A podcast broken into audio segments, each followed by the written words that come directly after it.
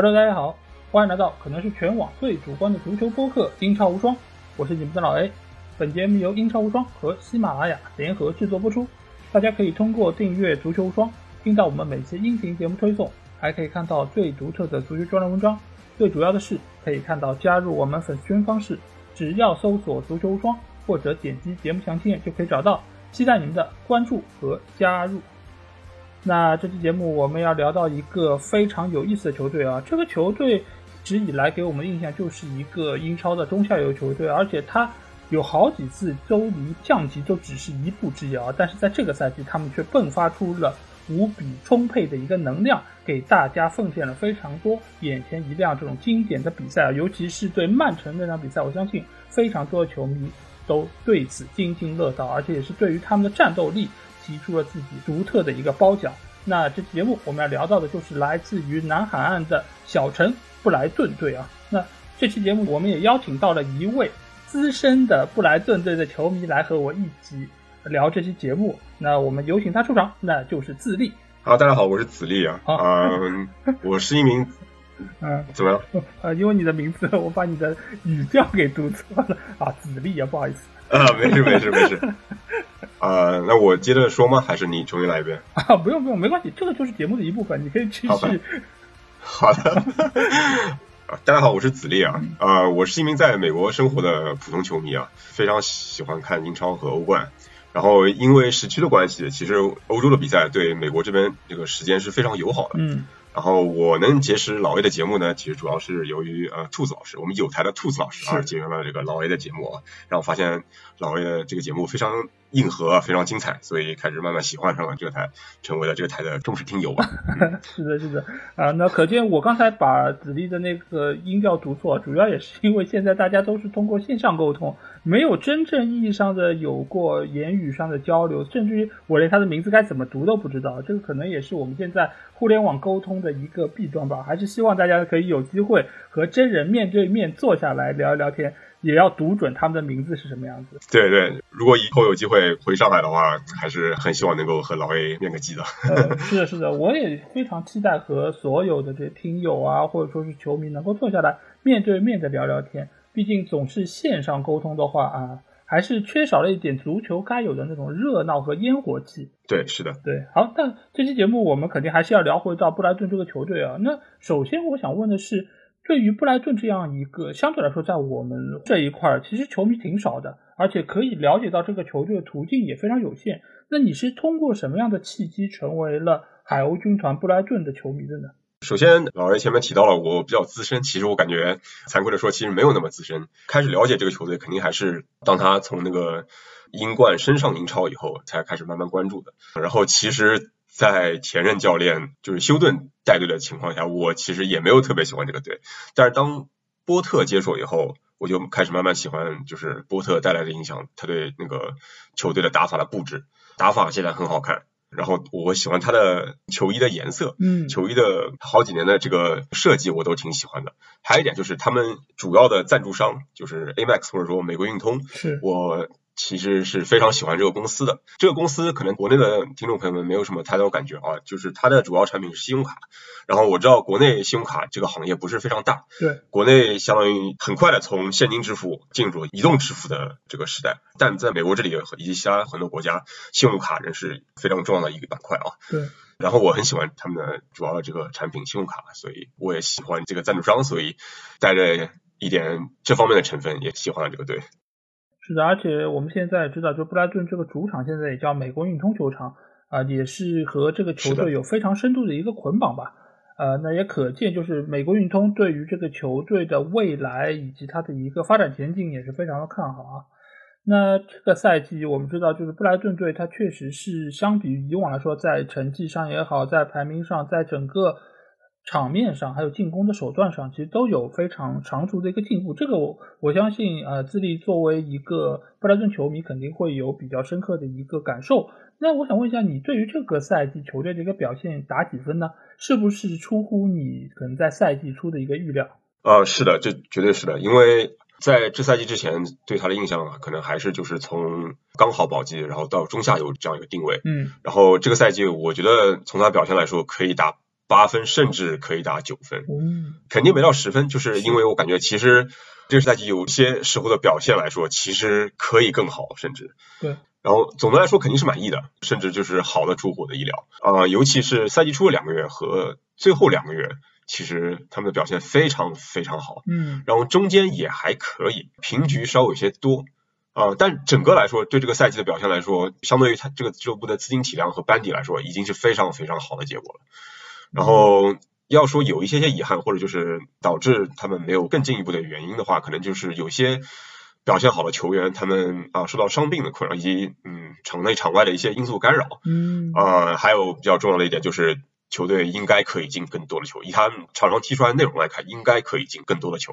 然后有些平局，我觉得是可以赢下来了，所以他们本来应该可以获得更多的进球和积分，但是他们赛季末获得了51分，也已经是好像是创队史纪录了，所以真的是没有任何抱怨，非常非常好。是的，是的，因为这个球队，我在赛季初做预测的时候，其实我对于他们的未来就会比较看好。一个非常重要的原因就是过去的一个赛季，他们的 XG 和他们实际的取得进球的数据差别，可能是整个联盟里面最大的。就是他们原本如果按照 XG 的算法来算他们赛季得分的话，可能上个赛季就能够进入到联赛的上半区，就能够拿到好像是第8名的这么一个成绩。所以我一直觉得他们的实力是被严重低估的，尤其是在波特的带领之下，所以我在赛季初就看好他们这赛季能够有爆发。但这个赛季布拉顿的总体表现我觉得是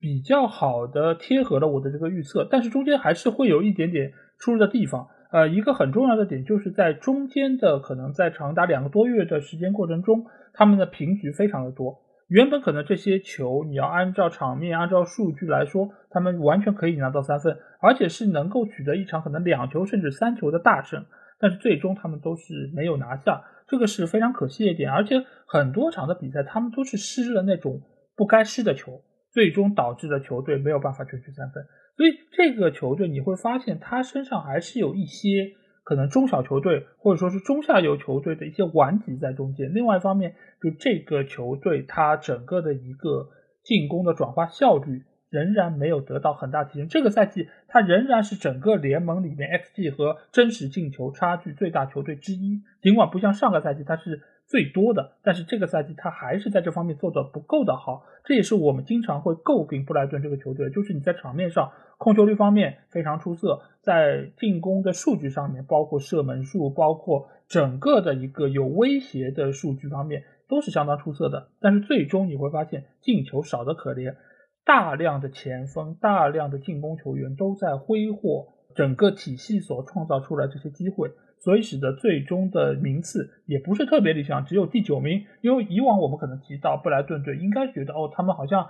防守非常的稳固，而且在进攻的一个能力上面相当出色。给我印象最深刻的应该就是4-0大胜曼联那场比赛，整个球队打的有点是那必须有点像以前那种梦三巴萨的这种感觉就是曼联对于布莱顿队毫无办法，而且对方的进攻效率相当的出色，你完全感觉不到这是一个好像进球数不是那么出色的球队，完全就是一个准强队的表现。所以整个赛季的一个综合评分我可能只能给他们打到7分，但仍然是一个相当不错的分数。我其实对于他们的表现我不能说出乎我预料吧，但是我觉得最起码他们是出乎了绝大多数其他球迷的预料，但是在我这儿我觉得他们应该是具备更好一点的潜能在中间。那这个球队其实我们也知道，就是他在整个的转会的一个市场之中并不是特别活跃的一个球队，他也很难能够出现那种大手笔的引援那上个赛季球队的2个转会窗的这些引援动作是不是给你留下了很深印象呢？你觉得对于最终球队取得第9名这样的一个成绩有多大的影响呢？我觉得尤其是有些队员的进出，我觉得还是相当重要的，起到影响还挺大的。在这里，那借着老 A 这个问题，我就顺便把我能想到的这个队员的进出给过一遍吧。先看买入吧，去年夏天最贵的是姆维普，从萨尔斯堡来，大概2500万。我觉得他出场的时候其实表现非常不错，对，但是他当中受伤时间比较长，所以我觉得就是他出场的时候是有非常正面的影响的，但是从整个赛季来看他的影响还不够大，因为他出场时间总的来说不够多。是，总的来说我觉得他还是一个未来可期的，也希望下赛季能有稳定的出场以及稳定的发挥。然后第二个是库库雷亚。对。啊，我先提一句啊，他这个名字里面有两个 L 啊，就是我听过那个老 A 和法王以前的一期节目啊，就是专门讲名字翻译的这个那期节目啊，我个人是强烈推荐那期节目啊，因为它里面就关于这个名字，法王提到过西班牙语里面两个 L 放在一起，它读 E 这个音，嗯，所以比较标准的翻译，它这个名字翻译应该是库库雷亚，嗯，当然我可能这期节目之后为了稍微快一点，稍微简便就直接叫他库库，因为库库我感觉听上去蛮酷的，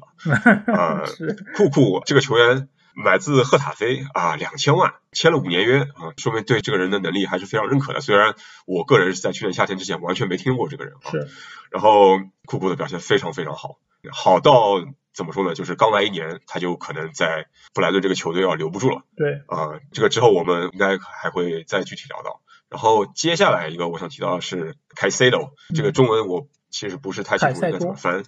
凯塞多 ,OK。但大家如果看过他出场的比赛的话，其实也应该对他留下了比较深的印象。但是他出场也不多，他主要是最后2个月出场开始频繁起来，而且占据的主力基本上是。对。对，然后，但他严格来说不算是21到22赛季的新援。其实我查了一下，他是21年的冬天，对，冬窗就买进来了。然后上赛季没怎么出场，然后上半赛季又租给了比甲的一个球队，这个可能法王比较了解啊，好像是比甲一个降级球队啊，反正就是上半赛季他被租掉了，然后22年就今年的1月份被召回。然后我记得他是只踢了最后10几场比赛，好像10场可能多一点的比赛。但是他开始出场以后就开始稳定的输出，所以说你说他对今年的成绩影响大不大，我觉得最后2个月的影响还是挺大的，但是因为他从赛季整个来看他大概就出场了1/3的时间，所以我对他未来也是有所期待，就是也算是未来可期吧。然后总的来说前面3个人里面我觉得这3个人都很不错，然后库库的话我觉得出场时间最多最稳定，然后表现也很稳定，所以我觉得他的影响是比较大的。然后你看前面就已经花了大概4、5千万的钱了，这个钱是哪来的呢？就要提到一个重磅的转出的队员，大家都知道，就因为他去了一个豪门，那大家不得不提到本怀特啊。是，就是他的离去首先对阵容影响非常大，对防线影响非常大，因为大家知道布莱顿的后防中间是肯定是邓克啊，然后就之前的话邓克是一个高点，然后本怀特非常快，所以相当于他们这个后防线有一高一快的这个组合。是。所以他的离去使他们后防线原来这个已经配合很成熟的这2个中后卫这个一下子就分裂了，这个组合就不存在了。但是呢同时他能够为球队带来了6000多万，我觉得这个好吧也算是一个不错的买卖，就是阿森纳愿意付这么多钱，而且又买进了前面我提到了那些表现还不错的球员。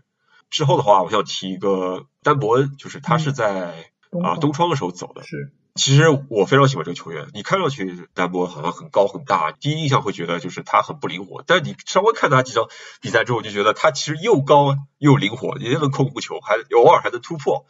然后他大概1年踢满的话，虽然是后卫，他还可以贡献1到2个进球。他在布莱顿这个上半赛季他没走的时候，好像我没记错的话也进过一个球。我其实是非常喜欢这个球员的，然后他去纽卡带来了1600万，我觉得其实也 OK， 我觉得这个买卖也可以，但是又使得就是后防线上少了一个非常好用的人。对，所以我觉得也有点可惜，但他出生地好像离纽卡也挺近的，然后又在纽卡的青训待过好像，所以他在布莱顿踢球，在这个南海踢球，我觉得纯粹就是为了工作，但是他去纽卡可能还有一种就是热情和激情，就是就是为自己所爱的球队踢球的这种感觉，所以可能不但有俱乐部层面，他可能本人也其实比较想去的聊啊，所以这买卖我觉得也还 OK。然后接下去我想稍微提一些对这个赛季影响没那么重要的人啊，然后一个是前主力门将 Matt Ryan， 就是叫 Ryan， 对，因为他出球能力没有桑切斯好，所以就从上个赛季大概一半的时候就开始已经慢慢的被桑切斯完全取代啊。然后这个赛季是租给了阿森纳，然后就是到夏天的时候赛季结束以后马上就转手卖给了皇家社会，所以他在布莱顿其实就蛮早，就上个赛季已经开始慢慢淡出了这个主力的阵容啊。但是他其实除了出球能力的话，我觉得其实还是一个非常不错的门将啊。再稍微提一嘴，就是他刚刚帮助那个澳大利亚获得了世界杯可能是最后一张入场券吧。虽然他大概踢了110几分钟啊，最后被那个一个很骚气的替补门将换了下来，然后那个门将就是很骚气的扑了比鲁的点球啊，但是就是他毕竟前面守住了比鲁的进攻，所以就是还是很有功劳感啊。然后再提一些就是对球队影响也不大，但是我脑海里面还稍微有点印象的人。这些名字我其实中文都不大知道怎么说，我先把英文人说出来，然后老 A 如果听说过的话可以帮我翻译一下啊。然后第一个是 Percy Tau，这个小伙子他其实爆发力也很好，但是球队里面我感觉就是相对来说兰普台还是一个更稳定的这样同样类型的爆点，所以我觉得离开也没有什么好多说的。然后还有一个伊朗人贾汉柏，他的表现有高光的时刻，比如好像我记得有一个对切尔西的倒钩绝平，好像非常非常精彩，但总的来说表现不够稳定，出场也不够多。然后还有就是 David Propper，一个前场轮换之一，还有一个就是伊斯基耶多，不知道这个怎么翻译啊。然后大概也是前场的一些比较有爆发力的、还挺有灵气的一个球员，但是就基本上没怎么踢出来，表现总的来说还是不够稳定，输出不够稳定，所以就是能获得出场机会也不是很多啊。这赛季基本上就没有出场，但是在夏天的时候就送走了。对，因为这几个球员我刚才看了一下，就是中间那个伊朗球员其实相对来说还是大家比较熟悉，贾汉巴赫什嘛，他其实在球队也是踢了有过非常高光的表现，而且本身如果是对于国足啊或者说亚洲区域选赛比较了解的，对于他应该也是会比较熟悉，毕竟伊朗在亚洲地区还是非常强的一个球队，而且有不少的球员是在英超效力的，因为之前我们也有提到过，就是关于就是各个国家地区的人在英超的一些表现，包括在布伦特福德这个赛季其实也有那个古多斯，也是来自于伊朗的球员，他们在英超现在其实是一个非常出色的力量，尽管他们未必是主力球员，但是他们只要能够上场，其实能够有自己非常独特的一些特点。那其他的那一些球员其实在布莱顿队内他上阵的机会其实也比较有限，所以我其实也并不太知道他们的名字该怎么读，尤其是这个厄瓜多尔的球员伊斯基耶多，伊斯基耶多，对对 对，大概是这样的，伊斯基尔多之类的，对对。但是我觉得我着重来谈一谈就是这赛季他们的引援吧，因为库库雷利亚他确实是这个赛季表现最出色的新援，而且他在左边路已经大家可以说是非常放心的把左边路交给他，无论是在进攻端还是在防守端，或者说你只是想要看一看爆炸头这样叫蓬松的发型，你都可以在那个位置找到你所要的。而且这个赛季有可能他就会在夏窗转会去到曼城，这个也是对于布莱顿的一个慧眼识珠的一个非常大的肯定。而且我们也会发现布莱顿队这几个赛季他卖出这些人啊，包括本怀特也好，包括丹伯恩，包括可能出走的库库雷利亚，其实都是来源于他的后防线。这个也可见就是波特对于这个球队防守的调教其实是相当见功力的。那在夏窗的时候本怀特被转走，其实对于球队来说是一个很大的影响，或者说是打乱了他们既有的一个排兵部署。但是你会发现波特的调整应对还是相当的得当，因为他给出了自己很多的备选，包括上半赛季的丹伯恩，包括还有我们知道的韦伯斯特，包括还有达菲等等，这些球员其实都贡献了自己很好的一个表现，尽管他们可能在某些程度上没有办法跟本怀特相提并论，无论是在年龄上或者说是在个人能力上是有一点欠缺的，但是他放到整个体系里面，你会发现他的防线还是稳固的，他的整个防空也好或者出球也好都是相当出色的，再加上他们背后的门将桑切斯，这个门将我真的不得不提一句，就是现在你会发现相当多的这种西班牙这种门将，他的出球能力其实都是相当出色，包括葡萄牙门将也有这样的一个特点，所以桑切斯其实是这个球队相当重要的一个组织者。这一点其实我们在之前布伦特福德的比赛节目中其实也有提到，就是我和兔子聊的那期嘛，就是有提到大卫拉亚，对，他其实也是属于这种类型的门将，他的出球点，他的出球次数，准确性都是对于球队进攻非常好的一个保证，而桑切斯也是这样的一个存在。所以整个你会发现布莱顿队的后防线从门将开始一直到后卫再到后腰这个位置，他的一个稳固程度，他的防守层次都是相当明显的。这个其实在他多场的比赛中我们都可以发现，就是你想要从正面硬突他这个防线难度是极大的，再加上他中路的那个比苏马这个球员，他的覆盖面，他的防守能力真的是太出色了。所以不得不说，就这个赛季球队能够取得这样的表现和他们在夏窗的引援可以说是相当相当的关键。而且尽管冬窗他们又把丹伯恩卖掉了，使得整个后防线现在看上去好像是显得有一点点的薄弱和捉襟见肘，但是波特不但没有在后一半的比赛中有出现拉垮情况，反而是有过两个时间段的小高潮，在那两个小高潮中间，他是取得了相当多比赛的胜利，而且他也是慢慢的把之前球队那种得失不得分的状态扭转了过来。所以你可以说丹布恩的离去是一个损失，但是他也给了波特更大的一个空间，让他能够调整这个阵容，让他能够将整个球队的平衡性做得更加出色。包括在下半赛季我们记得菲尔特曼的表现其实是相当出色的，再加上邓克在中间他仍然是作为球队的一个中流砥柱，所以球队的防守其实你可以说人是走了不少，但是战斗力一点也没有下降，也对于整个球队最终这个排名我觉得是居功至伟的。那你觉得这个赛季最终他是拿到了第9名这个名次啊？这可能和我们固有印象中的对他的期待其实是有了蛮大的一个提升。那你觉得这个赛季是什么原因造成了他能够在原有的基础上有这么大的一个进步呢？我觉得主要还是就是波特的战术和体系可能就是贯彻的更好。因为一个新教练来，本来从一个完全一个弱队的姿态就龟缩后场，然后找机会打反击或者在前场搅屎这样一个打法，变成了主要走地面玩传控，然后甚至有些前场压迫的这种东西。我觉得就是这个完全贯彻起来是需要时间的，可能有时候一个赛季都不够。现在好像应该已经是波特的第3年了吧，所以我觉得就是他这套体系这套精神吧被贯彻的更好了，这使他整体融合的更好，然后再加上本来防守也不错，所以这个是他能取得最后第9名上半赛季这个排名的这样一个主要的原因。然后他没有更能进一步就是取得比第9名更高的一个排名的主要原因，我觉得就是一开始提到了，就是他的进球转化率还是不够高，就前锋本来可以进更多的球的，有些平局没有能够赢下来，所以就是使得他没有能够更进一步。但是主要的我觉得这件事情还是应该从好的方面来看，就是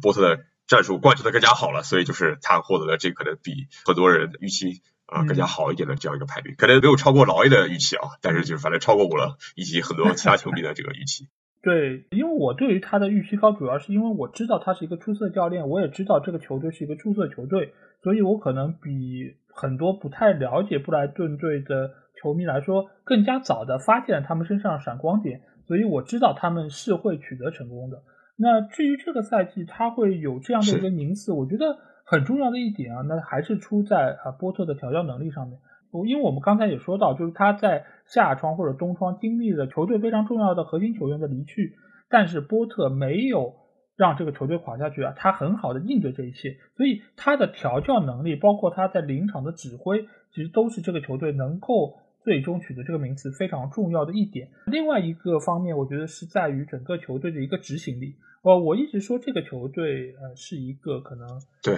廉价版的或者说乞丐版的曼城，因为整个球队无论是从他们传控打法，对，无论是从他们就是传控打法以及他们控球率，包括整个他们层层推进边中结合的这么一套措施来说，我觉得都是和曼城有非常多相似的地方。所以这批球员的执行力是对于这样一个战术体系能够完成最大的一个保证。你会发现每一个球员都是不惜力的奔跑，每一个球员都会全身心的投入到比赛之中，而且整个球队的一个团结性至始至终都是相当出色的。尽管这个球队里面有老将，也有年轻人，也有一些才华横溢的天才型球员，但是他们能够被捏合成一个整体，我觉得这个就是波特的一个能力在中间的体现。再加上他有非常好的一个层次感，我刚才也说到他们在防守端其实是相当有层次感的，其实从前锋线上他就已经开始逼抢，一直到他的后腰线比苏马非常好的一个覆盖面，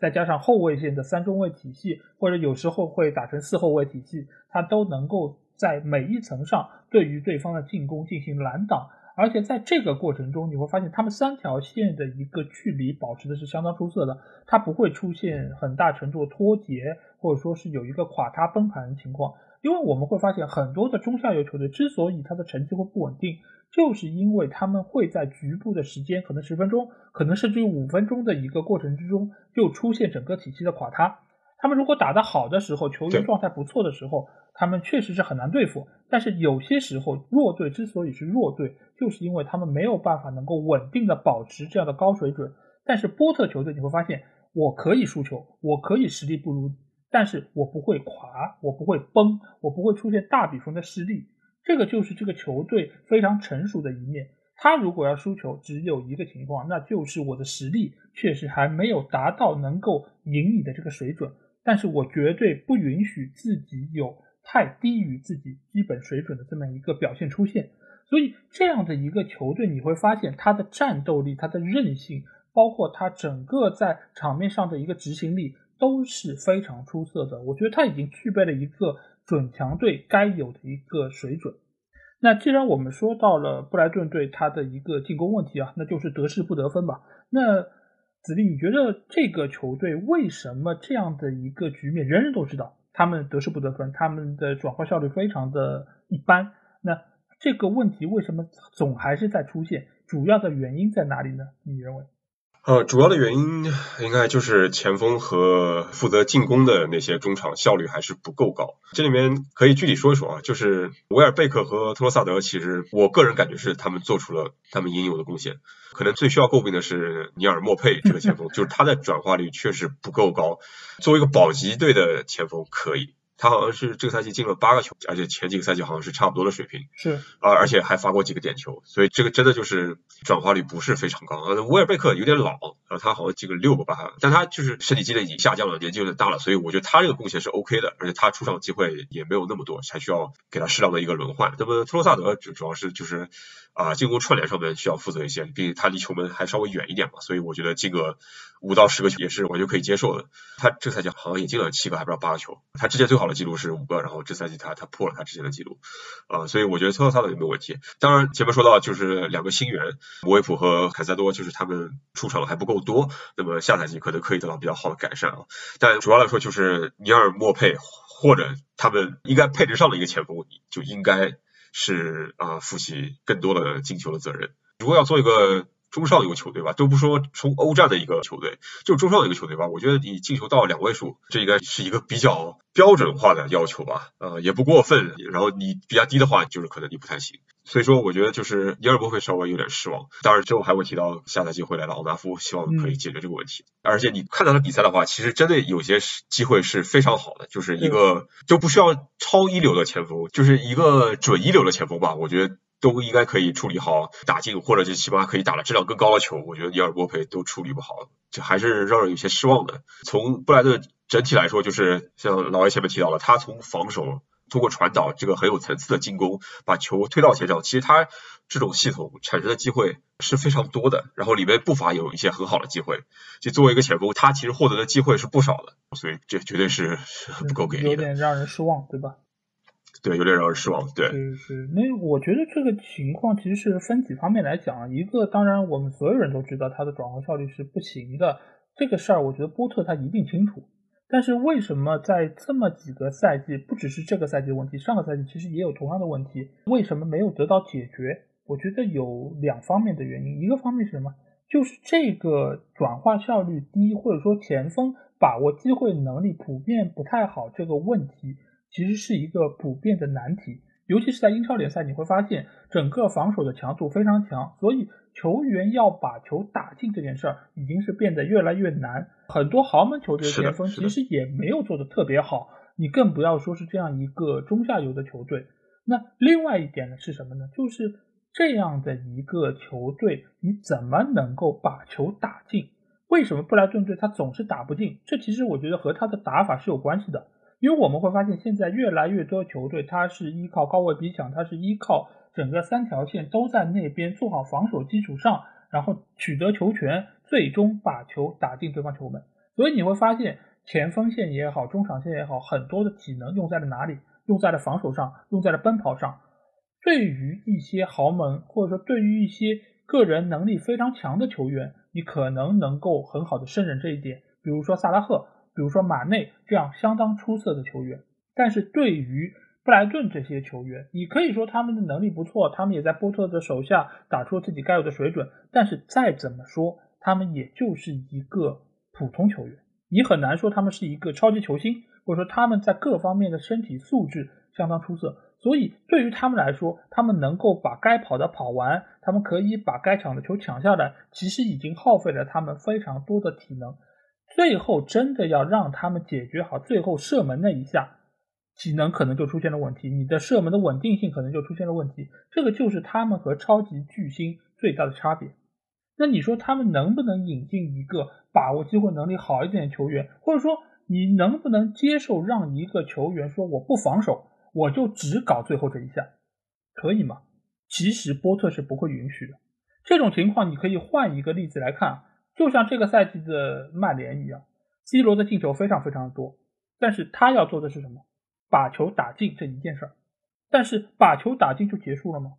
把球打进，整个球队的防守怎么办？整个球队的战绩怎么办？而波特显然不会接受这样的一个局面，所以他需要所有的球员都轮转起来，都做起来。但是强队诸如利物浦这样球队，曼城这样球队，为什么他们能解决比较好？一方面当然是因为他们球员能力更强，这个强在于是第一体能，第二是在体能出现下降时候他们的稳定性更好。另外一方面是什么？就是他们的每个球员的动作都更加合理，它可以让球员在这方面的消耗降到一个最低值。因为你要知道一个球员的能力强不强看什么，就是你在出球的过程中能不能让全队都获得好处。这个好处在于比如说我这一脚很准的传过去了，那个人就可以少跑，其他位置的配合就可以少跑，还是能够把球打进。但是如果你的球员能力不够好，那你可能停球这一下多停一下，你的传球的次数可能要更多，或者说你要通过更加繁复的一个组织架构才可以把球打到对方禁区之内。这个其实对于球员来说都是体能的消耗，都是精力的消耗。所以对于这个局面，我不认为波特他不清楚，我也不觉得波特不知道该如何调整。但是在金钱资金有限的情况下，人员有限的情况下，目前这样的一个处理方式可能是能够让球队利益最大化的一个做法。所以你要说布莱顿队如何解决这个问题，当然你可以一劳永逸的砸一笔重金买一个相当出色的前锋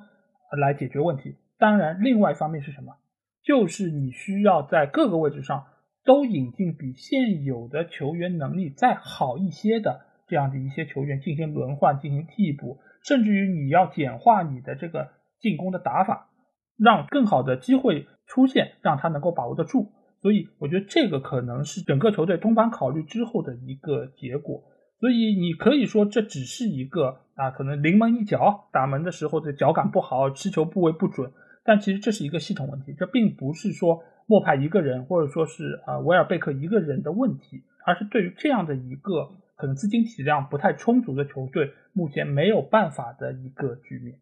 那我们在说完了整个球队的一个情况之后我们不得不提一提波特因为波特其实到队也已经有3年的时间，他显然也是给这个球队带来了非常大的变化。那子立，你觉得就是对于波特的到来给到这个球队，相比他的前任教练等等，他做出了怎样的一些变化呢？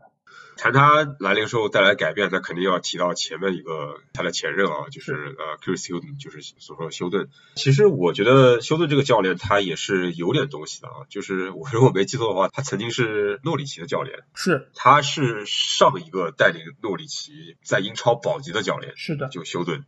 所以就是他的定位其实就是在英冠里面是强队，然后在英超里面可以保级，大概这样一个水平。然后你看他带队的球队，包括曾经诺里奇也好，之前的那个布莱顿也好，就他踢的完全就是一个弱队的姿态，就是比较保守，你完全看不出来这个球队能有任何往中游冲击的这样一个实力。但是波特来以后完全就不一样了，场上的这个精神面貌完全就不一样了，就像前面提到的一样，他从后场到前场非常有层次感，然后走的更多的是地面而不是高空。传导的话在压力不是特别大的情况下会非常迅速，每个人接到球以后，包括在接到球之前就会大概知道，你看得出来。所以说他是弱化版的这个曼城嘛，就是知道下个回合应该传给谁，什么时候该突，什么时候该传，我觉得这个思路都清楚很多，使得场面一看上去完全就是一个起码是个中游球队。当然你不要看那些就特别强的就利物浦曼城就是看普通的一场英超比赛的话，就你一看它就是一个中游球队的水平，只要对手不是特别强，它可以产生大把大把的机会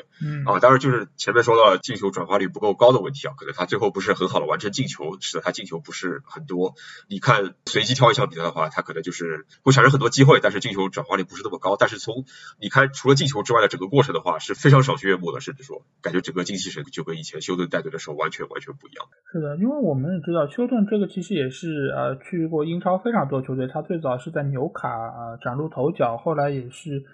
在诺里奇包括布莱顿，后来也是去到诺丁汉森林，好像也是带过一段时间，所以他其实也是一个资历非常老的教练，在英格兰足坛。他以往的表现，我觉得他就是一个可能中等水平的一个教练。你可以说他打法相对来说比较保守，但是他其实是有他的战术理念和他的一些思想。包括我现在好像也经常能够在 Match of the Day 这些节目中看到他能够出来出任嘉宾什么的。所以也可见，就是他其实在英国国内还是有相当的一些人脉，包括他的一些口碑也是相当不错的。我觉得他是能够把球队从英冠带回来，本身也是说明他对于球队的就是捏合是有自己一套方式。但是当一个球队到达了一个高度之后，可能就不太适合原先那个教练的执教，因为我们会发现包括诺里奇也好，包括沃特福德也好，很多能够带他们冲超的教练回到英超之后，他的一个战术理念，包括他的整个带队思路，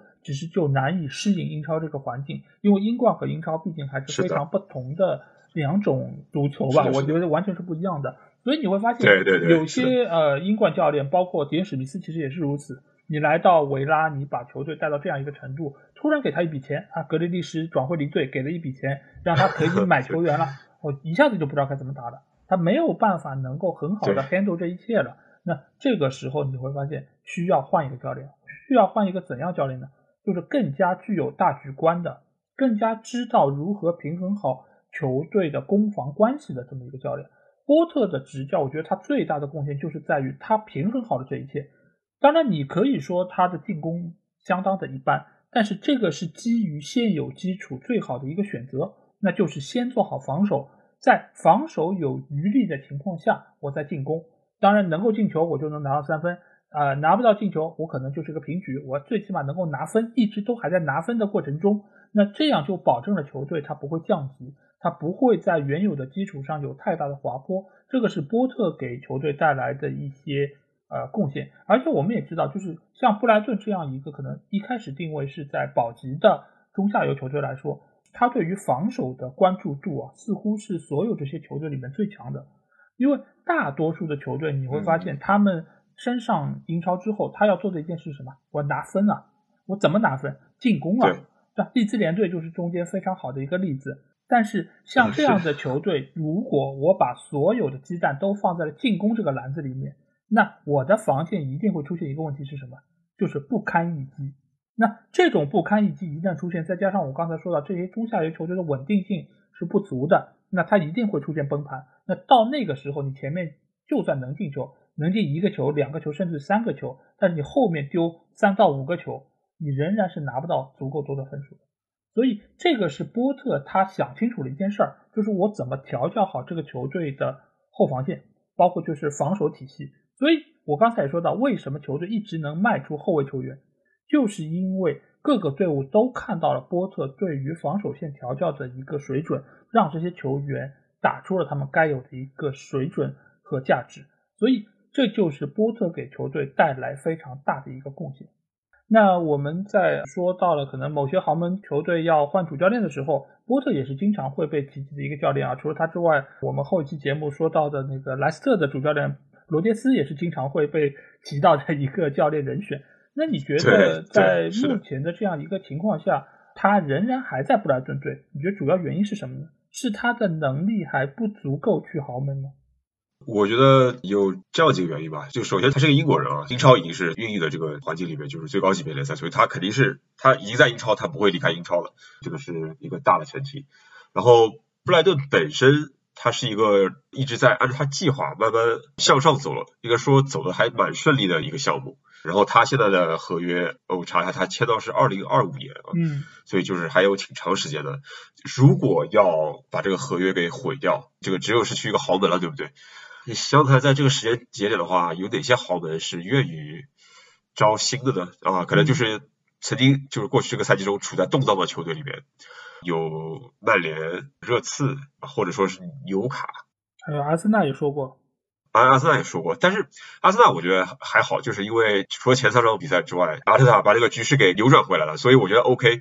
其他几个我觉得首先来说点纽卡吧，我觉得就从当时情况来看，让他放弃布莱顿去纽卡，我觉得这个不太现实，因为纽卡毕竟还没有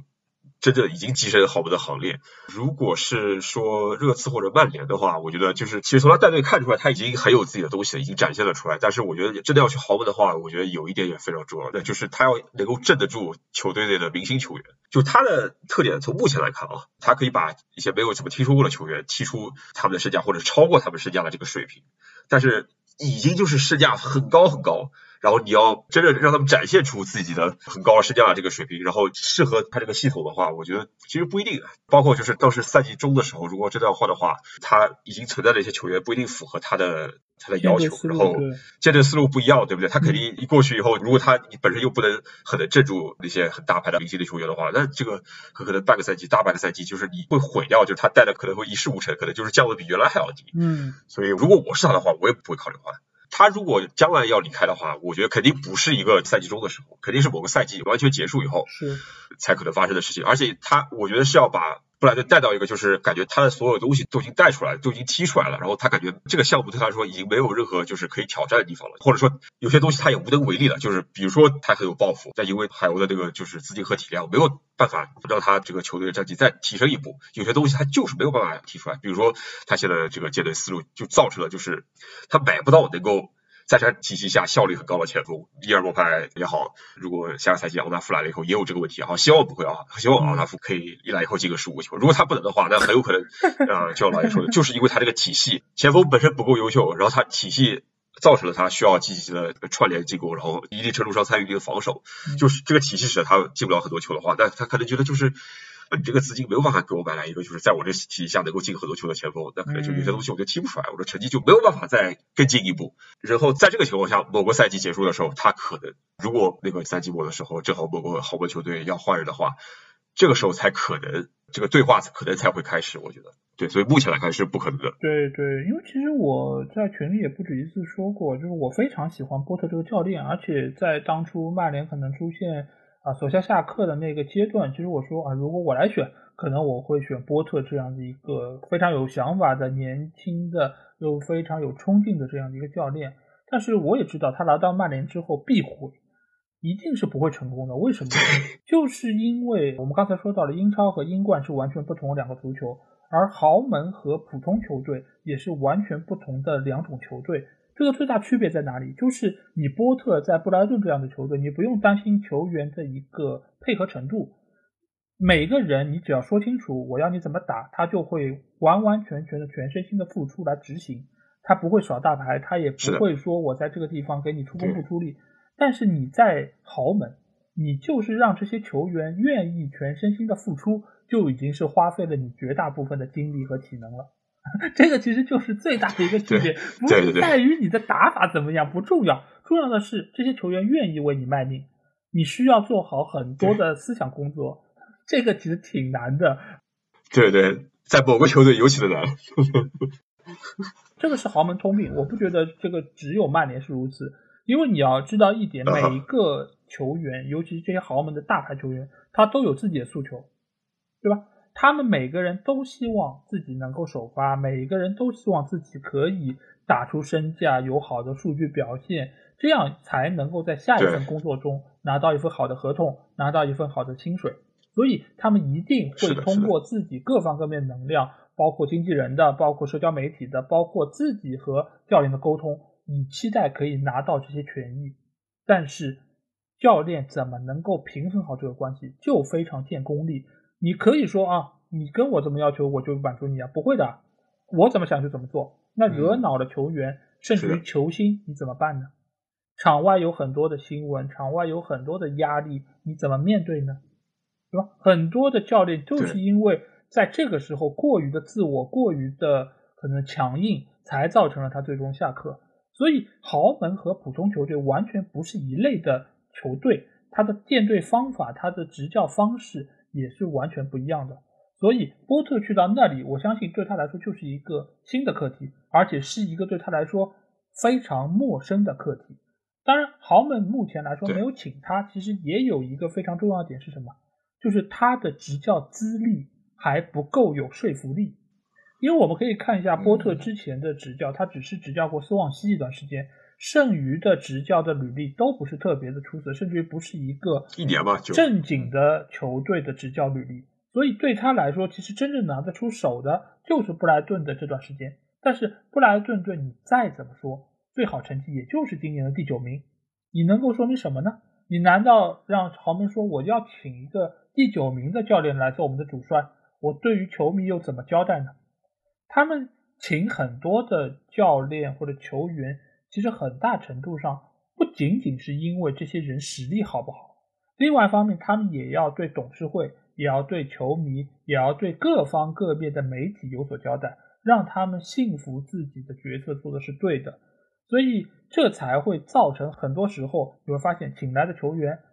不好用，但是他流量好。有些时候你会发现这个教练名气很大，但是一带队发现各种糟心的事都来了。这个其实也是豪门所会遇到的很大的问题，再加上他可能没有办法完全匹配那个教练所提出的一些建队思路，包括我要有绝对话语权，我要有绝对的转会权，这个在豪门你要拿到，你最起码得有几个杯子的一个证明，你才能够慢慢的拿到这些程度。就比如说克洛普当年刚刚来到利物浦之后，其实他也不完全能够左右整个就是买人卖人的这么一个决策，包括到现在为止他也不是说我看中谁我就能买谁，分会集团跟他说我没钱，不好意思那算了，对吧？所以你会发现这种时候当豪门跟他聊过联系过之后没有办法满足他这些建队需求，那我相信波特也就不会贸然的前往豪门去执教。而且目前你也可以看到他在布莱顿队的执教的那个合同还有很久，说明球队对于他也是相当信任，他和球队的捆绑也是相当的稳固，所以他本身在这里执教他也是感到非常的开心，他也能够将自己的一些执教的理念更好的灌输。我觉得到那个时候比如说在下个赛季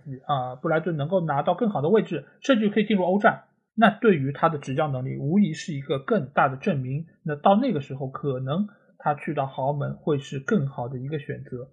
那我们在说完了俱乐部和教练的这两个维度之后不得不说一说这个赛季的球员表现那你觉得这个赛季布莱顿队内给你印象比较深刻的球员是哪些呢？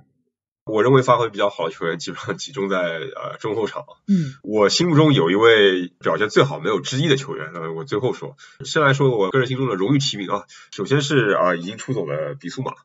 比苏马我觉得就是这个腰真是太好了，就是作为一个有硬度、有身体、有技术、有出球能力，然后还有一定速度的非常全面的一个后腰来说，我觉得他真的是非常优秀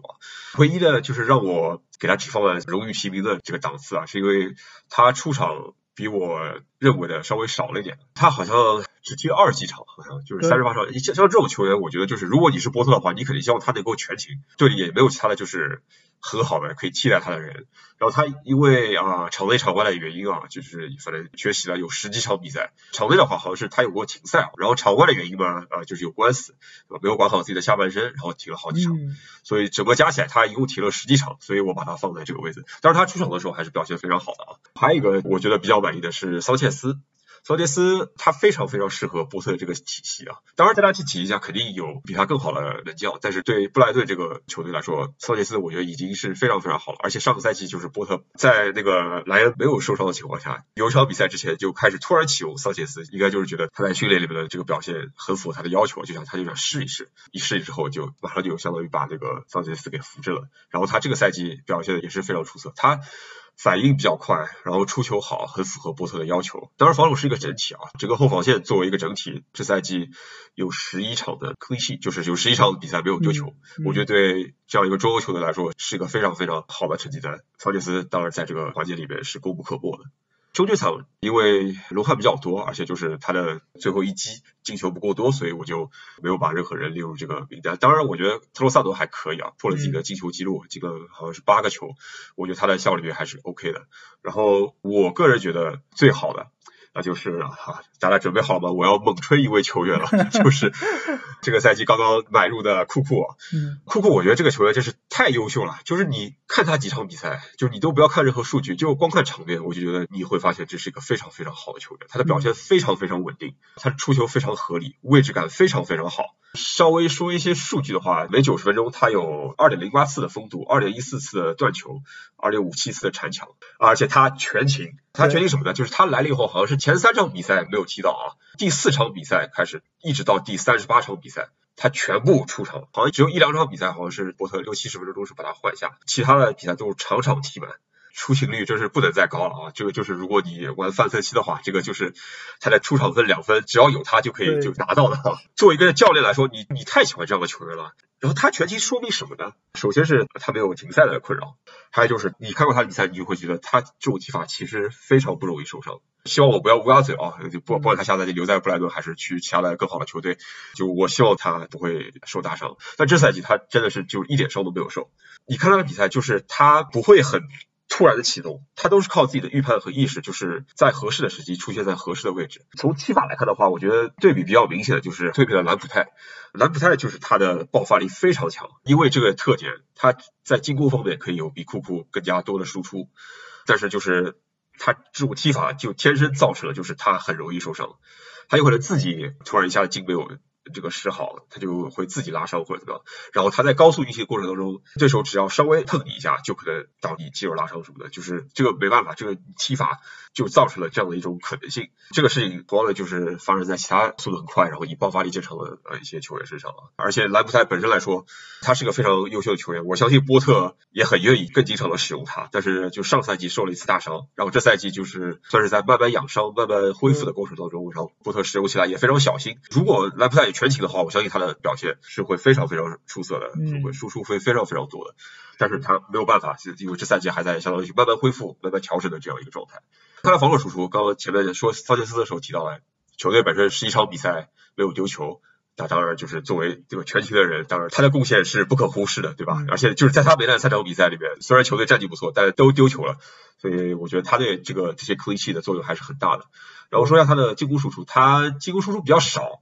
这赛季是只有1个进球和1个助攻啊，虽然这2个输出都在对豪门的这个比赛里面发生啊，一个是助攻维尔贝克绝平了切尔西好像是，然后进球的话老艾肯定记得非常清楚啊，是对曼联的比赛里面就像学习曼联的比赛里面踢进了，而且他进了以后非常非常激动啊，英超的第1个进球他都哭了啊，就是当场非常非常激动，而且这个进球真的非常漂亮。但是我觉得就是他其实如果队友在给他的传球或者在接到他传球以后更加给力一点的话，我觉得他的进攻输出其实应该是可以更多的。就是他有些时候先说一下助攻吧，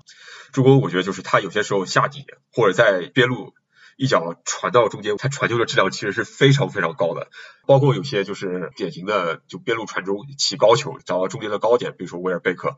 还有就是扫堂腿，你看就球速很快的贴地面这种球，我觉得他有好多脚好几场比赛里面都有这样类似的进球，但中间的队友们都没有把握好啊，是的，就是他没有刷出更多的这个助攻的那个数据来。然后他进球的话，看到很多比赛就是他已经跑到位了，其实他就是从边路已经插到了这个就是靠近禁区的这个内部的这样一个很好的位置，其实只要队友传的稍微如果好一点的话，他就可以形成直接打门的这样一个机会，但是队友没有传好，就稍微重了一点，是他只能下底然后再传球，要么就是太轻他得够回来，他够回来之后因为他本身就是有一个弱点，就是他的右脚不太行，他非常不喜欢用自己的右脚，所以没办法内切打门这样一个操作，所以就是当队友给他这样的传球稍微有些短的时候，他就只能左脚重回拉回来，然后重新组织，就再传回中路或者往回带一点，这样做这样的类似的操作。所以说，其实如果队友如果传得更到位一些的话，我相信他的进攻输出其实应该是可以更高的。如果他下赛季去了一个更好的团队的话，队友质量更加高的话，我觉得他进攻数据肯定是会有所提高的。从这些方面来说，我认为布雷亚，我觉得绝对是布莱顿队这赛季发挥最出色的球员。在我心中起码是就没有之一，是唯一最好的球员。OK， 对，好，那我觉得你真的应该要好好吹一下他，因为有可能下个赛季就没什么机会吹他了，因为现在来说他好像离去曼城真的是非常非常接近的。是的，而且曼城非常需要左后卫。对，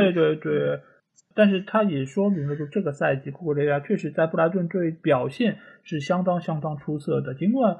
我们也可以看到他的数据并不是特别亮眼，我指的是进球和助攻的数据，但是看了球的球迷一定对于他在场上的作用是不会无视的，他真的是非常亮眼的一个存在，不仅仅是因为他头发，而是他整个踢球的风格，包括他对于球队的一个支援，还有就是他对于原本可能左边路并不是布莱顿队进攻的一个特别出色的强侧，因为以往来说在右路兰普泰的突破非常的犀利，所以大家都会觉得可能右路是布莱顿队更好的一个进攻选择，但是这赛季我们会发现更多的进攻是通过左路库库雷利亚的一个发动，而且他能够通吃这条边，所以这个赛季你可以说球队能够拿到这个名次，就是因为库库雷利亚这一条边也打出来了，也打活了，才让球队能够有更多的进攻选择，也让他们能够在进攻的一个套路方面有更多的变化。但是我觉得这个赛季给我印象最深球员不是库库雷利亚，也不是比苏马，也不是姆维普，而是一个老将，那就是维尔贝克。维尔贝克这个球员是一个什么样的球员？在曼联的时候他有一个非常响亮的外号叫搅屎棍，到了阿森纳队他是一个不会进球的前锋，而到了布莱顿队之前有相当一段时间他已经无球可踢，但是这个赛季的维尔贝克他做到了什么？他在联赛里面进了6个球，他是在布莱顿队内排到第3的射手，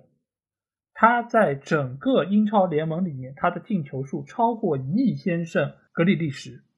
所以这样的一个老将在布莱顿队焕发出了一个新的生命，焕发出了一个新的作用。而且我们也可以看到在赛季的最后阶段，大概在最后的2个月时间里面，维尔贝克已经是拿到了球队的主力位置，而且他在这个中间非常好的完成到了这一点。我们以前对维尔贝克的印象啊，在曼联队的时候他可能是非常不起眼的一个人物，因为在以往曼联体系中是需要一个传统意义上的中锋的，而他的身体不够硬朗，而且他的把握机会能力也不够出色，所以也使得他经常都只能在一些可能不那么重要的比赛或充当一个搅局者，或者说去消耗对方防守的一个体能，他只是做这样的一个人员。但是放到现在的战术体系中，这种类型的中锋球员反而变得越来越吃香，因为他们有非常好的机动性，他们有非常好的一个奔跑，他们也不犀利，他们也很投入，因为他们知道自己可能在某些方面并不那么顶尖，并不那么出色，所以维尔贝克一直非常非常的勤勉，而且他在场上的表现，包括在场下对于自身身体的一个维护，都是做到了非常的出色和专业，所以才使得他到现在这样一个阶段，他在自己已经进入到职业生涯末期的时候，在布莱顿队找到了自己正确的定位，而且也是波特找到了如何使用维尔贝克非常好的一点。维尔贝克现在在整个布莱顿队的一个作用，我可以说是最重要的，甚至可能没有之一，因为你如果不让他上，你让谁上呢？你让莫派上吗？莫派对于进攻的作用我觉得达不到维尔贝克这么好，因为维尔贝克你可以看到他在前场第一有搅局能力，第2他有支点能力，对，第3他有不错做球能力，最后时刻他还能有一脚转化能力，他的转化能力再差也不会比莫派差吧，这个我觉得对比莫派肯定好，对不对？绝对的，绝对的，所以他最后才能抢过那个，不好意思，就是说一下记录。所以可能波特觉得相比来说可能还是维尔贝克效率更高一点，技能点也稍微更全面一点，作为前锋来说是啊。所以这个赛季你可以发现，就是他和布莱顿队是一个互相成就的关系，尤其是在职业生涯的最后阶段，因为我们可以看到他从阿森纳队出来之后其实也是辗转过多个球队，每一个球队你都没有办法让他能够有一些提升，直到波特这儿，直到布莱顿这儿，他才又找到了自己进球感觉。所以这个赛季我觉得维尔贝克是给我印象最深，而且也让我知道了一个球员他只要努力，他只要自律，他仍然可以迸发出属于他独有的那个光芒。而其他的这些球员，当然我承认比苏马非常非常的优秀，但是比苏马这个赛季我觉得一个非常大的问题还是在于他的场外因素，所以他转会去到热刺只花了热刺3000万，我觉得是一个非常低廉的价格，而且是卖低了我觉得。对，而且他相比于就传统意义上这个位置球员比如说恩迪迪来说，他可能受伤的指数要比他们还好一些，包括就是托马斯帕蒂都是他在身体的硬朗程度上都是更好的，所以他这样一个球员去到热刺之后，我觉得真的是能够给他的个人职业生涯有更好的一个发展。当然他这个赛季在布莱顿队内真的也是当之无愧的大腿，在他有限的上场时间里面，球队的战绩也是非常的出色。至于库库雷利亚，我觉得刚才子力已经吹了很多了，我觉得也没有必要再过多的赘述啊。姆维普的话，我倒觉得从他有限的时间来看，我觉得下个赛季应该是他爆发的真正的时期，而且我可以看出他身上的一些潜力。而且你也可以发现现在的布莱顿队中场线其实相对来说是年龄架构比较不错的，都是20出头的一些年轻人，他的跑动他的活力都是相当出色，所以我觉得下个赛季属于姆维普的时代可能才会真正到来。当然前提是他必须要让自己远离伤病，要让他能够更多的出现在赛场上，否则的话我觉得真的还是会有一些拖累，但我还是看好他的潜力以及在这个赛季的表现。那说到了这些表现不错球员，肯定也有一些让人失望球员，那子立你觉得这个赛季谁让你觉得比较失望呢？让我来说的话肯定是莫派啊，就因为其他的人好像就是你受伤了或者因为停赛啊或者场外因素你也没有办法诟病他，但莫派我肉眼看来就是有些边路也好然后中后场也好就是创造出来的机会，我个人觉得一个正儿八经的前锋还一个还可以的前锋应该打了进的球，还有好几个这样的球都没有打进，虽然也有一些球就是进了还挺精彩的这些球挺振奋人心的因为倒钩啊什么的，包括一个什么好像水晶吧就是读秒的绝平啊，反正就是好像桑切斯的助攻啊，后场很大一脚传过去，然后这个真的就是他进过球之后这个比赛就结束了，就是有一些很精彩进球，有一些很振奋人心的进球，总共进了8个球好像也还 OK， 但是我觉得就是关键是相对于就是他获得的机会来说，他在转换率实在是太不行了，而且就是如果你看过场面的话，有些机会真的是很好，对我知道他没有打进其实是真的是太可惜了，对就是如果你没有获得机会是进入场，那不能怪你对吧，可能是球队其他整个体系或者是其他人的责任，在我这里就是也许你就是参与了很多防守或者就是参与很多串联，但是你作为一个前锋来说，你如果不能把球打进的话，我对吧没有办法就忍不住会对你失望，所以是在我这里的话莫派绝对是本赛季那个最让我失望，而且就是赛季的后半阶段波特应该也对他没有那么有信心了，也开始让维尔贝克上的越来越多，所以我觉得波特对他也有些失望吧，我觉得对我觉得莫派的表现确实可以说是整个赛季最让人诟病的一点吧。当然我觉得在之前的节目中或者说在我之前的很多次的讲述中，其实我喷他的这个次数其实已经足够多了，所以我在这里其实想提另外一个球员，我觉得他的表现其实也是让我失望的，那其实就是和莫派进球一样的特罗萨德。为什么我会说特罗萨德让我失望，因为一方面这个赛季波特是知道莫派的转换效率不行，所以他在中间其实是尝试做出一定改变，这改变是什么，就是让特罗萨德顶到锋线上，让他来最终解决战斗，让他最终能够转化这个进球。但是特罗萨德他作为一个中场球员啊，他本身他的就是射门能力在最后那一下他也是有自己先天的一些问题在，所以他其实在就是比赛进行到中段那个阶段，他其实才是拿到球队最多机会的球员，但是他也一次一次的错失，这个和莫派是一样的。而且这个赛季我们会发现特罗萨德尽管进了8个球，但是他的助攻只有3个，就是说他给予球队其他球员的就是支援其实也是不足的。你想姆维普都助攻5个了，他居然才助攻3个，而且他的上场次数是远高过姆维普的，这点来说也可以说明他这个赛季其实更大程度上是被作为一个锋线球员或者说是一个转化球员来使用的，而他的进球数也是比较一般的，所以他的表现我觉得相对来说也是让人失望。当然你可以说他因为个人更全面，他在场上所要起的作用可能要比莫派更大，这个我承认的，他确实是现在这个球队里面最需要倚仗的一个进攻球员，但是我觉得他原本应该比现在做得更好，因为在上个赛季我们可以看到他在整个进攻端的作用或者说亮眼程度都要比这个赛季更加出色，但是怎么说呢，我觉得他原本应该是扛起球队更远的这么一个角色，所以特罗萨德可能是更加让我失望的。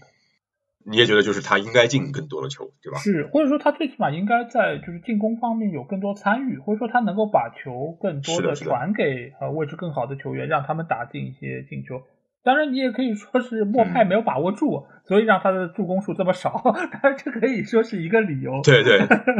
但是我还是觉得他应该能做得更好，因为球队其实是围绕他来建队的嘛，来作为核心的嘛，所以我觉得还是让我失望的。对，我想杰老爷再说一下，就是进球效率不高，就射门的质量很多时候没那么高，好像不只是前锋队员的问题，包括中场里面插上机会比较多的，好像进球效率也不是特别好。托罗萨德其实有些球传的还 OK 的，队友也没有转化。包括我前面，因为我很关注库库雷亚嘛，就是有些传给库库雷亚的球就是特罗萨德传的，所以他本身的传球质量也是有点问题的，对，所以导致他这个就只有3个助攻。 对，因为其实我们也说到，就是这个球队转化效率差，你对所有的中场球员都是一样的，但为什么姆维普上场更少还能够有5个助攻，这个其实就是说特罗萨德其实还是自己的工作传得好，对，没有做的特别的充分，他还有可以提高的地方，所以这个其实才是我可能对他失望的点吧。那这个球队我们刚才也有说到，他其实一直以来都是一个中下游的球队，而且在几年之前他还在英冠打拼，但是我们如果把时钟再往前拨一点，来到2000年的时候，这个球队他只是在英国的第4级别联赛打拼的一个球队，可以说是一个不折不扣的小球队。但是在现在2022年的时候，他已经是来到了英超，而且在英超也已经打拼了好几年。那你觉得是什么样的一个变化让他们能够有这么大的一个提升，而且目前来看他们是越来越好的一个状态呢？说句惭愧话，就是我其实在他们深入英超之前就是没有特别关注，但我知道他们之前就是级别很低，在一个相对比较短的时间里面升了好几级升上来的。就我感觉就是从英冠英超阶段来看，我觉得他们的经营还是非常合理的，包括他们的那个球探系统，我觉得工作做的还真的是比较到位的，因为他们资金体量真的就不大嘛，但是他们可以不断请到比较合适的教练，如果不对的话会马上换，然后会买一些球员，很多就是从名不见经传的球员，然后让他们踢出了身价，就是让他们变成一些就是大家非常认可的球员。我觉得这个当中运作系统，我觉得是非常不错的。我觉得这个其实是有很多个非常独特的地方，一方面我觉得是他们买人的眼光，这个买人眼光其实我觉得不只是因为他们的球探特别的厉害，还是和他们整个球队非常重视数据有关，这点其实和布伦特福德是一样的啊。我上次和兔子在聊的时候其实也有说到过，就是那个球队他对于数据的一个痴迷，对于数据分析的一个依赖其实都是非常的就是深入，而且这个也和他们的老板是有很大关系，贝纳姆嘛，贝纳姆他当时是从事博彩业，但其实提到贝纳姆，我觉得另外一个人物也是不得不提啊，那就是布莱顿队的老板，他的老板叫托尼布鲁姆。那布鲁姆其实是和贝纳姆之前是有过交集的，因为他们曾经也是在博彩业是有过合作，因为当时布鲁姆是贝纳姆的老板哦。布鲁姆是开了个公司，贝纳姆当时是在01年的时候是担任了交易员，所以这个时候他们其实是一个上下级的关系。之后贝纳姆也是从这个公司跳出来之后，自己是成立了自己的一个事业，然后慢慢的也是成为了布伦特福德的老板，掌管了整个球队的一个运作，包括他们数据分析这一块。那自然作为贝纳姆的老板，那布鲁姆在这方面其实也是深谙其道啊，所以他其实也是把这种治理的方式，包括以数据为本的这么一个买人的方式也是带到了球队，所以你会发现这两个球队真的是有非常大的一些共性，包括在买人效率方面，包括在买人的一个价格方面，他们都很难说是有一掷千金的这么一个操作，但是他们买的人绝大多数都能够用出他们该有的一个价值。另外一方面就是布莱顿这个球队，他请了一个相当出色的足球总监，那就是丹·昂施沃斯。昂施沃斯这个人他现在已经是跳槽去到了纽卡，所以我们也可以看到纽卡在这几个窗口买人的这个效率，包括他买人这个性价比都是相当出色的。这个也要不得不说一说，就是昂施沃斯他对于整个球队的一个买人或者建队是有自己独特想法的，包括他的很多的买入的球员你会发现大概也就是1-2千万最多了，但是他到了球队之后都能够有很好的发挥，就像库库他能够到球队之后即插即用，这个也是离不开球队这些运营的一个思路，包括前几年的很多的买人都是非常的出色，这个都是和昂斯沃斯的一个人脉包括他的眼光有很大的关系。所以整个球队在这样的一个历程之中，我们也可以看到它是不断提升的一个趋势。我们稍微来聊一聊布鲁姆这个人物吧，因为布鲁姆他在整个英国其实是一个风云人物，因为大家知道他就是因为他类似于什么是一个赌神一般的角色。对，我对他了解其实不是很多，就是他以前的那个经历其实没有老 A 了解这么多，但我知道他以前是打德扑的，好像是。对，我自己也比较喜欢，就是我觉得他能够经常的玩德扑的话，而且取得一定成绩的话，我觉得肯定是对，起码最起码是对概率啊、期望值啊这些东西是非常熟悉的，非常了然于心的。然后由此我不难想象，就是他对数据应该是非常敏感的，然后使得他养了这样一支足球队的话，会把这个数据的思想贯彻到这个运营里面，买人啊什么的，我觉得其实一点都不意外。对，因为首先来说，他会买不到正队，并不是因为这个球队他有非常好的一个升值潜力，就和很多其他的什么金主爸爸或者说是土豪是一样的想法。他买不到正队，只是因为他就是布莱顿人，所以从他的爷爷辈到他的叔叔辈等等这一些，一直都是布莱顿队的球迷。而在当时，对，他是热爱的，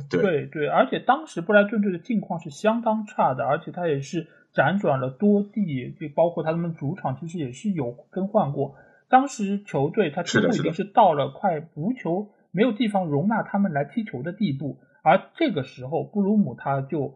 成为了当时球队的老板，他买了球队 75% 的股份，而且他也是斥资差不多1亿英镑投入到布莱顿新球场的建设之中，使得最终我们可以看到有这样一个美国运通球场来作为他们的新主场。对，而在他入主之后没有几年，球队就从英甲升入了英冠，之后又是经历了几番的附加赛的折戟沉沙之后，终于在17年是回到了英超。这个其实都是和布鲁姆的投入是分不开的。而布鲁姆本人呢，我们知道他原先是读数学系的，他在曼彻斯特读大学，所以他毕业之后就是来到了会计事务所工作，所以他其实从一开始都是和数据和数学是分不开的。而且他也是之后成为了非常有潜力的一个交易员。在这个过程中，他的另外一个爱好刚才就是子立也提到，就是他喜欢玩德扑，而他在德扑上面的一个能力啊，是得到了非常充分的一个发挥，还收获了一个外号叫蜥蜴啊。所以他在那个中间不断是蜥蜴 The Lizard， 对，他不但是赚到了钱，而且他也是在那个天地里面是创出自己一个名号。所以他在买了布莱顿队之后，他也是成立了一个博彩咨询公司，就叫蜥蜴之星。这个公司现在其实也是非常有名，因为我们上次在布伦特福德那期节目中，我忘记有没有提到过，就是博彩咨询公司这是一个什么样的东西。就是尽管我们说到博彩就是赌博嘛，我们很多人都觉得这是一个非常不堪的，或者说它不是一个好东西。但是博彩咨询公司它并不是说像我们知道的那个平台或者说是赌博网站，它其实是给一些人参与博彩的一些咨询。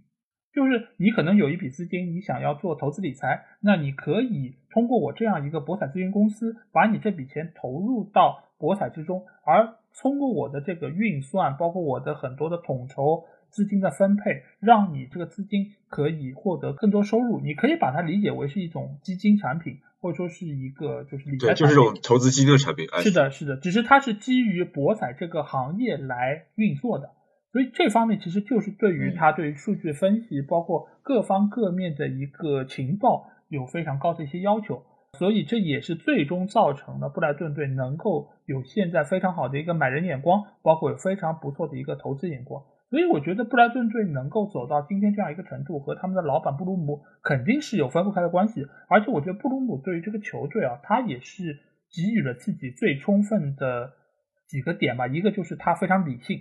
他是一个理性的人，他是基于数据做一切的决定。另外一方面，他是一个精算师，他非常知道如何把这笔钱用出最大的效率。尽管他为整个球队花已经超过可能3亿英镑，但这笔钱相对于一个英超俱乐部来说真的是一笔非常小的收入。而且他也是在过去这么多年，他也只是花了几亿的英镑的投入，而且也建了球场，包括对于球员的买人卖人，他也是花了非常多钱。但是你可以说他的每一分钱都是花出了价值。最后一点我觉得也是最关键的一点是什么，就是他对于球队的热爱。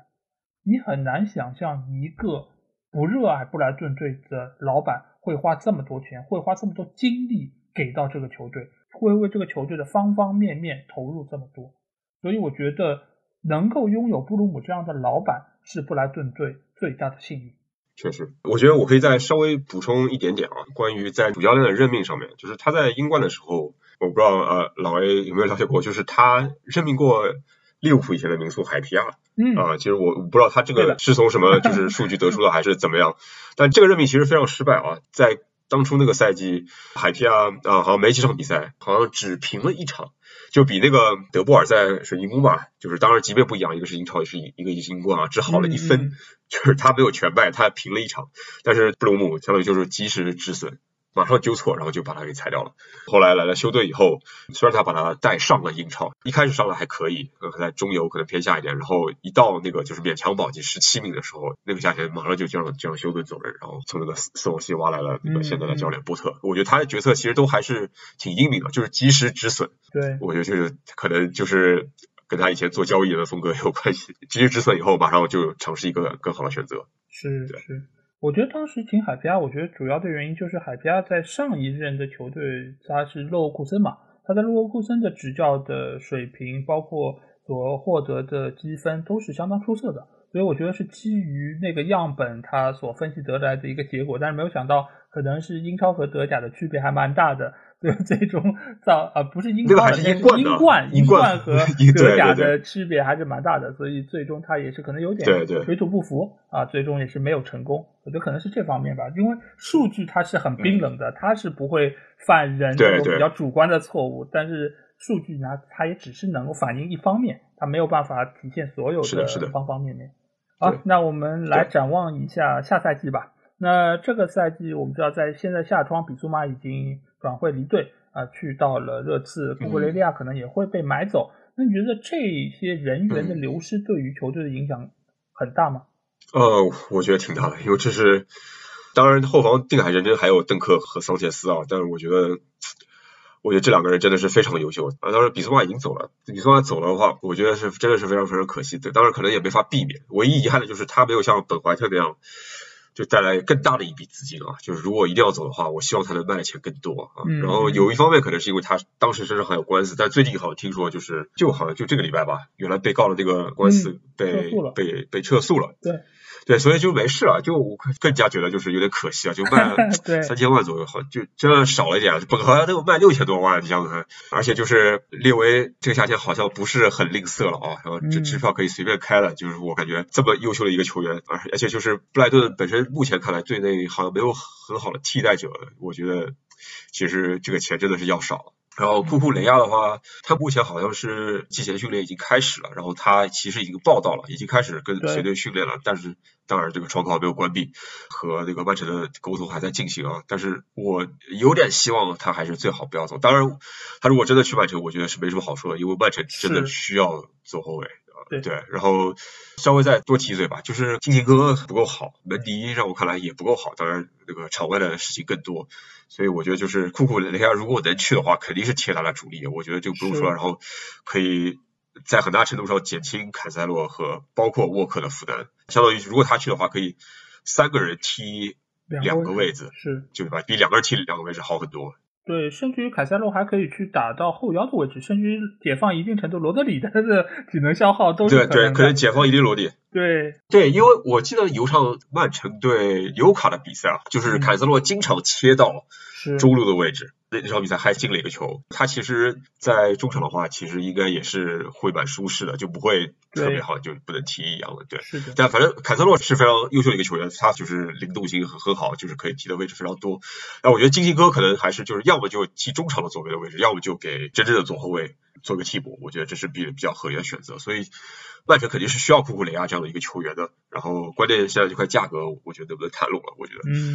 我觉得钱给的足够多肯定会走，钱给的少的话我觉得最好不要走，对吧？所以从布莱顿的眼光来看，对，然后如果他们俩都走的话，我其实有点悲观，就是肯定负面的影响会比较大，因为这两个球员我觉得他优秀到这种程度以后，就算你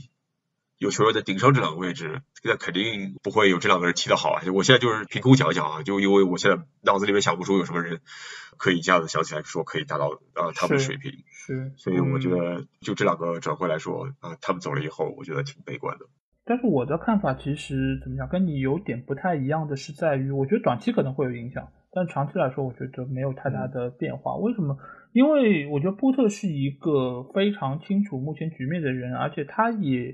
就是已经把整个球队的战术架构搭建的非常的完整。这个时候你如果中间缺少一到两个球员，他其实是能够把同样的拼图塞进去的。当然你的效率或者你的效果可能没有那么理想，但是在短期之内，我觉得最起码不至于让整个球队的结构有所垮塌。而且在这个时候，如果新的球员到来，他能够和球队形成磨合的话，我觉得效果也不会差太多。因为毕竟在上个赛季库库雷拉来之前，你也不知道这个球员会打出什么样的状态，你又怎么知道新买来一个球员会比库库雷利亚更差呢？其实这一切都不好说。比苏马当然我知道他的覆盖面，他的个人能力确实很强的，但是比苏马他也只打了可能大半个赛季，对于球队来说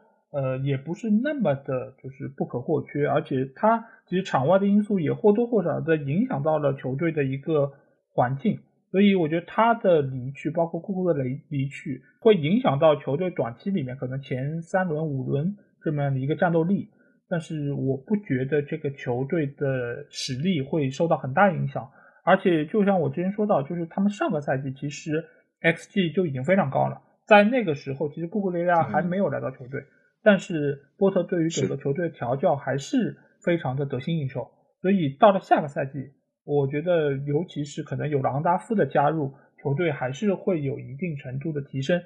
因为你如果在锋线上面有提高的话，某种程度上对于中场或者说后卫线也是一个减负。那其实我们就来到昂达夫这个话题，因为昂达夫我们也知道他已经东窗就加盟了，只是又重新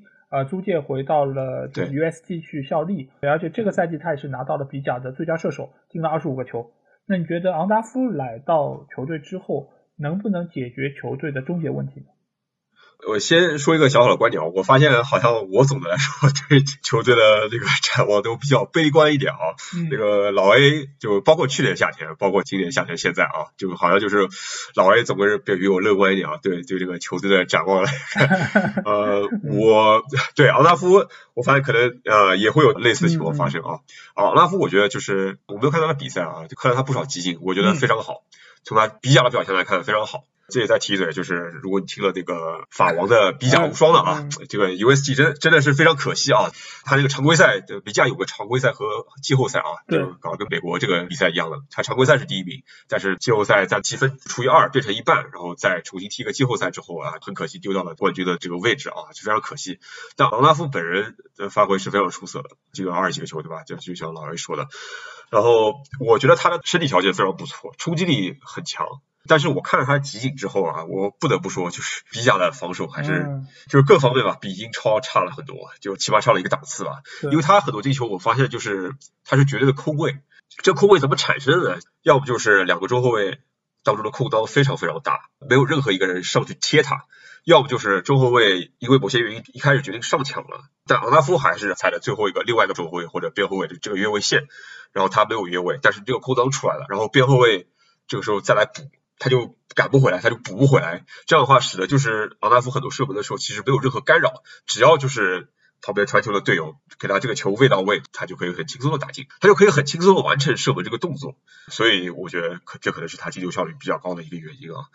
还有一方面就是我其实前面吐槽了，我老外可能也吐槽了很多，就是伊尔莫佩这个赛季以及前面几个赛季的表现啊。但可能因为当时把他买来啊，也是因为他在英冠布伦特福德的时候也非常牛逼。我也没看过当时比赛，但感觉从他的数据和集锦来看，也是就是可能进球啊，就是各种球都可以进，转化率非常高。然后一买来布莱顿，然后在英超体系感觉好像就没那么好用。但我觉得昂达夫可能会有类似的问题出现。当然从本身的身体素质来说，昂达夫要比冲击力和身体素质看上去要比伊尔莫佩强很多，所以我希望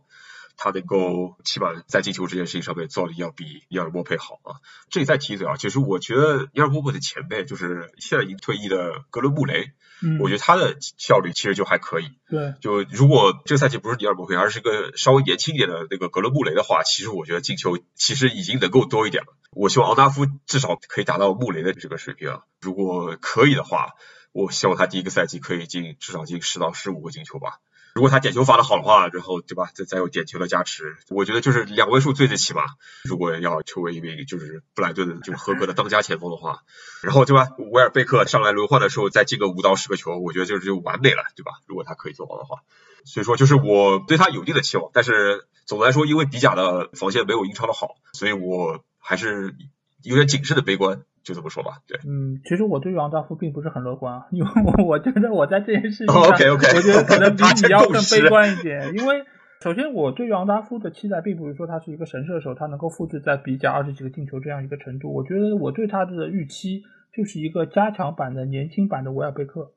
我要他做的就是在前场能有一个支点作用，而且能够顺便的进个球，这个就已经 OK 了。所以我对于他在英超来到之后可能对他的预期就是能进10个球，大概是这样的一个预期，就我觉得很不错了。而且因为维尔贝克毕竟上岁数了，他也不是在年轻的这么一个状态，他也不太可能全勤，所以在这个时候有昂达夫的加入，我觉得对于中介场的轮换，包括就是同种风格类型的就是有效替代，我觉得都是非常好的一个选择。你说要解决球队的终结问题，我觉得很难。现在要解决终结问题只有一个方法，就是什么？就是提高整体球队的实力，就是在多个位置的球员都提高他们的实力，这个时候到最后量变成为质变，才有可能让前锋的进球越来越多。但是就短期内我觉得不是换一个人，甚至于在有些位置你可能球员的实力是在削弱，比如比苏马走了之后，球队新来的人可能比他的实力要有下降，那这个时候可能对于前锋球员的影响也会某种程度上会变大。所以我觉得昂达夫的到来不能解决球队的终结问题，只能说他们是在为未来做一个更长远的打算。我看好他的长期的发挥，但是短期之内下个赛季我不认为球队的进球会有明显的提升。那我们最后再来聊一个话题吧，那就是你觉得下赛季球队在哪些方面还需要做出调整啊？最终他们会来到第几名的这样一个位置呢？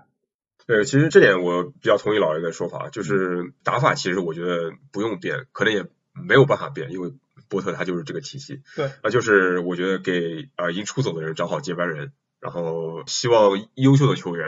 不要受伤嘛，起码不要就是有长期的伤或者停赛啊，或者场外的事情什么的。对，我觉得就是位置比较关键的优秀的球员就是能够几乎全勤吧，这么说。进球还是希望能够多一点，这个包括几个方面，一个就是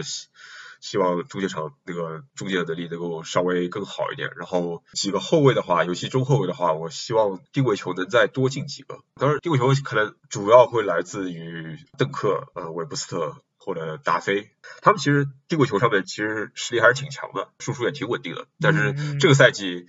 由于某些原因吧，由于可能伤缺，他们每个人可能出场的机会都不是很多，所以他们的进球都比我想象到少了一点，然后邓克只进了一个吧，韦伯斯特和达菲好像是一个进了一个进两，我希望他们每个人能通过定位球进2到3个，这个其实我觉得就已经是一个很大的提升了。然后就是中介场，我希望昂达夫对吧，起码得比莫佩多进几个。整个体系的我觉得来说就是也做不了太大变化，然后就是希望新买来的人能够很好的顶上来，能够在一定程度上弥补出走人吧。那你觉得能拿到第几呢？第几我觉得其实会退步一点，我就是比较悲观啊，因为可能会走2个比较优秀的球员，然后昂达夫，包括还有一个我们前面没有提到的那个恩西索不太了解啊，那个就我其实还保持谨慎的悲观，就是感觉就是他们不会很大程度上的提升球队的进入数量，希望能提升一点，但我就理性觉得的话才可能不会太多，所以我觉得积分可能会原地踏步，甚至会退步几分，大概处在45到50的这样一个区间，这我猜啊。然后排名的话，我想就是你能挤掉谁的前面8个球队，前7我觉得肯定是挤不掉的，因为就是前6不说了，然后西汉姆联你记得吗？我觉得不太可能，他明年很有可能还会在差不多的位置。唯一有可能掉下来的是莱斯特城，然后但是要纽卡会升上来，所以我觉得明年最乐观的还是第9名啊，要我来说的话，但很可能还会退步一点点，10到12吧。如果要我来猜的话，现在上10到12名，然后积分在45到50，差不多这个区间。其实我对于他们下赛季的排名跟子弟差不多，我觉得也是差不多在10名的左右，就可能上下大概2个位置这个样子，因为他们的实力啊一直以来都是这样的一个位置，以往可能比较差一点就是16也拿过，但是今年的话他们可能是发挥好一点，因为中间是拿了一波分数，但是如果说在赛季初是缺少这2个核心球员的基础上，尤其是比苏马他是过去几个赛季的核心球员，那他的离开应该会一定程度上影响到球队的打法，那我觉得在赛季初段应该会成绩上有一些不稳定，可能也会失去一些原本应该拿到分数，所以这个时候球队能够走到哪个位置非常重要一点，就是看他们这个夏窗能够多大程度上弥补这些位置上的缺失。如果说库库雷加不走啊，那或许他们适应时间可能能更短一点，但如果要走，他们短时间之内还需要补上这个位置，那对于球队来说就会影响非常大。而且我觉得就目前他们买的恩西索这几个球员来说，我觉得更大程度上是在刮彩票，这个彩票能够有多大的效用不好说，他们或许只是下个赛季的替补球员，或者说是常规轮换中的一员，但是他们能否主导比赛，他们能否在这个时候提升球队的综合实力，我觉得都很难，或许不是在下个赛季，有可能在之后的2年甚至更长时间。所以目前来说，中场位置我觉得比苏马走之后，他一定要买一个相同类型，或者说甚至于在适配性上更好的球员，才能够弥补原本的这样一个程度。但是目前来看，这不是一笔小钱可以解决的，即便大家都知道你可能没那么有钱，不会狠宰你一把，但是我觉得这笔支出最起码2000万是要的，你尽管卖了他3000万，但是你最起码要花2000万才能补这个空，而且目前来看这个位置是现在整个下窗里面兵家必争之地，所有的球队都想要买一个这样的球员在填补，增强自己防守的厚度，所以这个肯定是现在当务之急。另外一方面，我觉得后卫线其实也要补，因为后卫线布莱顿也是卖了2个非常重要的球员在过去的1年之中，而且现在的后防线我们看到邓克、达菲、菲尔特曼其实都已经30岁了，这个对于后卫球员来说，他的状态只能是越来越往下走，所以这个时候能不能补进1到2个年轻的中卫，甚至是具有打边卫能力的中卫，那就是变得非常的重要。所以我觉得现在来说，尽管我一直说布莱顿队的中后场不错，但是他们其实还需要补的也就是中后场，因为他们不断的在走人，所以这个可能是我觉得下赛季布莱顿更需要进补的一些位置。但是我总体对于布莱顿的前景还是看好的，因为只要波特在，我相信一切都还有希望，一切都有向好的可能性，这个我觉得也是交给布莱顿队还有波特共同的一个艰巨的任务。好，那这期节目也是和子力聊了非常久啊，这可能也是我们录到现在最长的一期节目了。哦，是吗？对对对，非常感谢子力能够来到我们节目，跟我们一起分享他对于布莱顿队的一些所思所想所感，然后同时也是希望所有听了我们这期节目的听众可以在我们的评论区踊跃留言，当然如果想要和我直接交流，也可以来加我们的群，只要在微信里面搜索足球无双就可以找到，期待你的关注和加入。那再次感谢子力能够来到我们节目啊，也希望以后有更多的机会啊，可以邀请你过来和我们再次交流关于布莱顿队的种种信息。好的好的，感谢老 A 的邀请啊，非常开心。是的。好，那我们这期节目就到这儿。好，下一期的英超无双节目再见吧，大家拜拜。拜拜。